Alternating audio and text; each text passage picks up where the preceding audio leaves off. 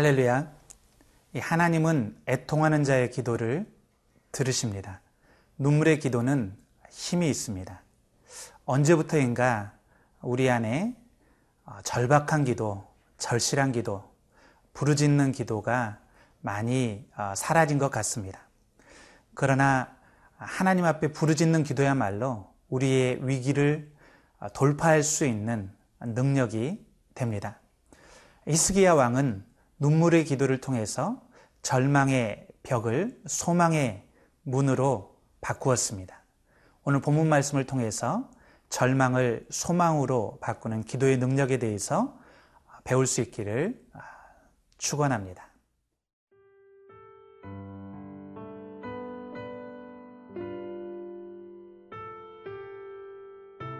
이사야 38장 1절에서 8절 말씀입니다.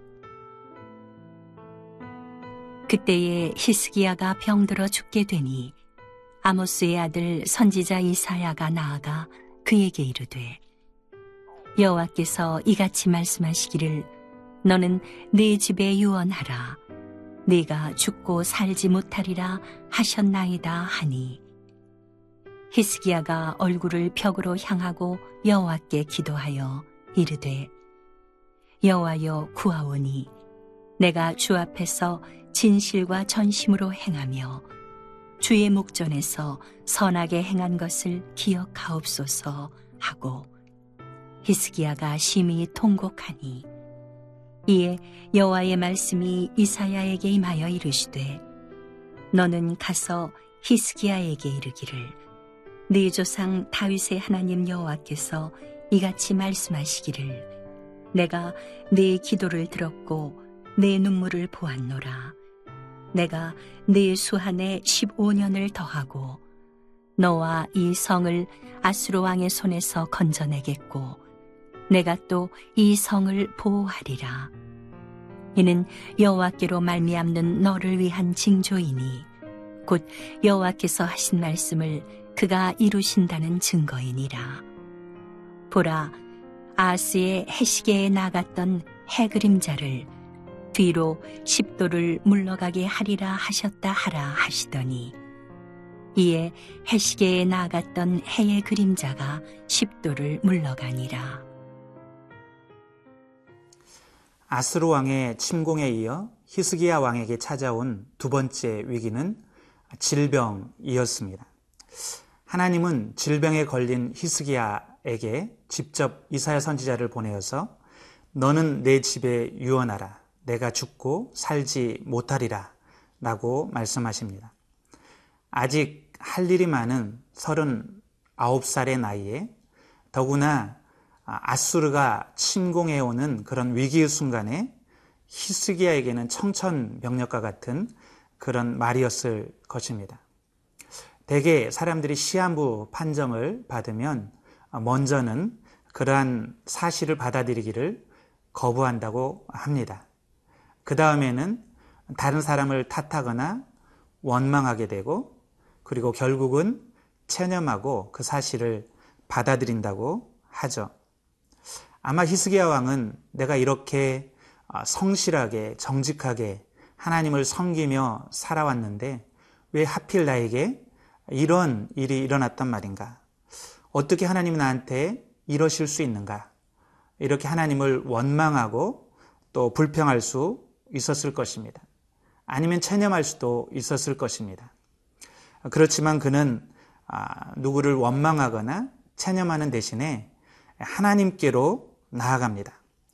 그는 이 이야기를 듣자마자 얼굴을 벽으로 향하고 아, 기도로 하나님께 매달렸습니다.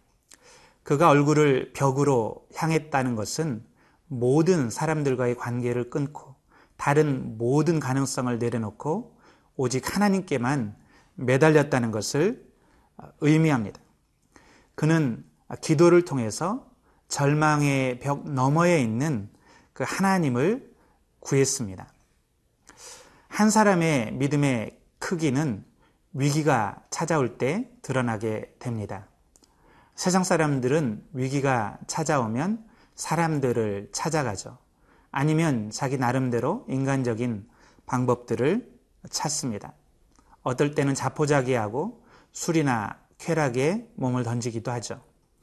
그러나 믿음의 사람들은 위기가 찾아올 때 하나님께로 나아갑니다. 위기의 순간에 기도합니다. 하나님은 이런 기도를 기뻐하십니다. 환란 날에 나를 부르라 내가 너를 건지리니 내가 나를 영화롭게 하리라 라고 시편 기자는 말하죠. 기도는 신비입니다. 하나님은 한 가지 시나리오만 가지고 기계적으로 우리를 인도하시지 않습니다. 우리가 기도할 때 하나님은 우리에게 가장 유익이 되는 어, 방법으로 새로운 길을 열어 주십니다. 히스기야가 미리 포기하고 순순히 죽음을 받아들이는 것도 믿음이라 할 수 있습니다. 그러나 진정한 믿음은 하나님의 마음을 알고 하나님의 마음에 합한 기도를 하는 것입니다. 잘 생각해 보면 하나님이 히스기야를 그냥 데려가시기 원하셨다면 왜 굳이 선지자를 보내서 미리 죽음을 알리셨을까요? 더군다나 히스기야는 아직 자녀가 없던 때입니다. 다윗의 자손을 통해서 어, 왕국을 유다 왕국을 이어가시겠다는 하나님의 약속이 만약 히스기야가 죽으면 어, 사라질 수 어, 있습니다. 이런 모든 것을 통해 볼 때 하나님께서 미리 히스기야의 죽음을 경고하신 이유는 아, 그를 정말로 데려가시는 기 위해서가 아니라 그로 하여금 기도하게 하기 위해서라는 것을 알 수가 있습니다. 하나님의 선지자들을 통해서 심판을 경고하시죠. 그것은 정말로 심판하시겠다는 의도보다는 아, 그 메시지를 들은 백성들이 회개하고 돌이키라는 말입니다.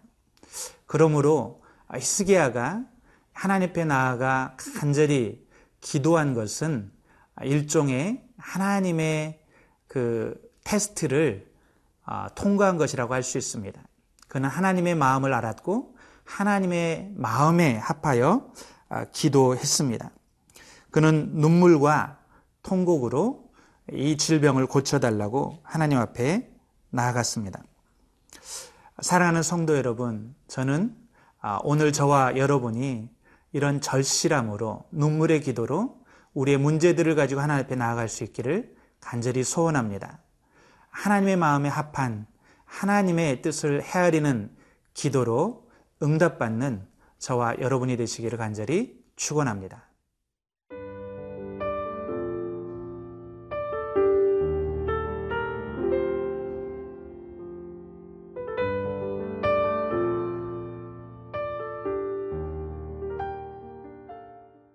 히스기야가 눈물로 기도했을 때 하나님은 이사야 선지자를 통해 응답하셨습니다. 4절부터 6절까지 말씀을 읽겠습니다. 이에 여호와의 말씀이 이사에게 임하여 이르시되 너는 가서 히스기야에게 이르기를 내 조상 다윗의 하나님 여호와께서 이같이 말씀하시기를 내가 내 기도를 들었고 내 눈물을 보았노라 내가 내 수 안에 15년을 더하고 너와 이 성을 아스루 왕의 손에서 건져내겠고 내가 또 이 성을 보호하리라 히스기야의 기도는 응답되었습니다. 하나님은 히스기야에게 내가 내 기도를 들었고 내 눈물을 보았다라고 어, 말씀하십니다. 하나님은 우리를 들으시고 어, 바라보고 계십니다. 우리는 때로 나의 부르짖는 이 기도가 과연 하나님께 하나님이 이 기도를 듣고 있을까? 내가 드린 이 기도가 허공을 치는 그런 공허한 메아리는 아닐까 생각합니다. 의심합니다. 그러나 하나님은 우리의 눈물을 보시고 우리의 기도를 들으시는 하나님이십니다. 하나님은 히스기야의 기도를 어, 들어주셔서 그의 생명을 15년 더 연장해 주시겠다고 말씀하십니다. 뿐만 아니라 예루살렘 성을 아스루 왕에서 아스루 왕의 손에서 지키시고 보호해 주시겠다고 약속하십니다. 사랑하는 성도 여러분, 만약 히스기야 왕이 기도하지 않았더라면 아무런 일도 일어나지 않았을 것입니다. 이런 놀라운 하나님의 은혜를, 아, 기적을 경험하지 못했을 것입니다. 하나님은 아, 우리의 기도를 통해서 일하십니다. 예수는 우리에게 적극적으로 찾고 구하고 두드리라고 말씀하십니다. 기도는 하나님께서 기뻐하시는 것입니다. 하나님은 결코 우리의 기도를 귀찮아하시지 않습니다. 하나님이 히스기야의 기도를 얼마나 기뻐하셨으면 징조를 통해서 어, 응답을 확증해 주십니다.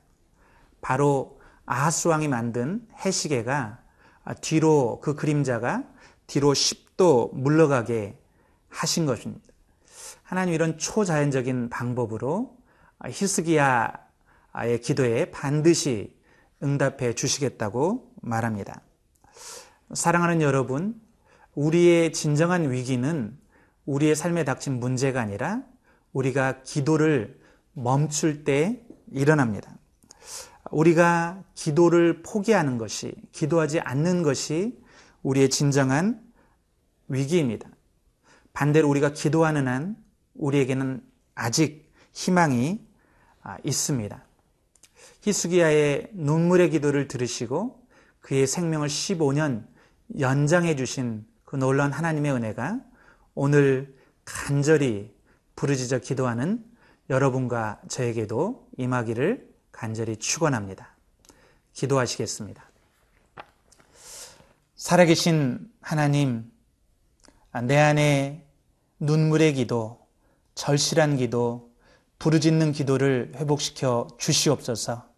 믿음을 더하여 주시고 문제가 있을 때 삶의 위기가 찾아올 때마다 당황하지 않고 하나님 앞으로 나아가게 도와주시고 하나님께 부르짖게 도와주시고 그 기도를 통해서 놀랍게 일하시고 역사하신 하나님을 어, 경험하게 도와 주시옵소서 감사함이 예수님의 이름으로 기도드렸습니다.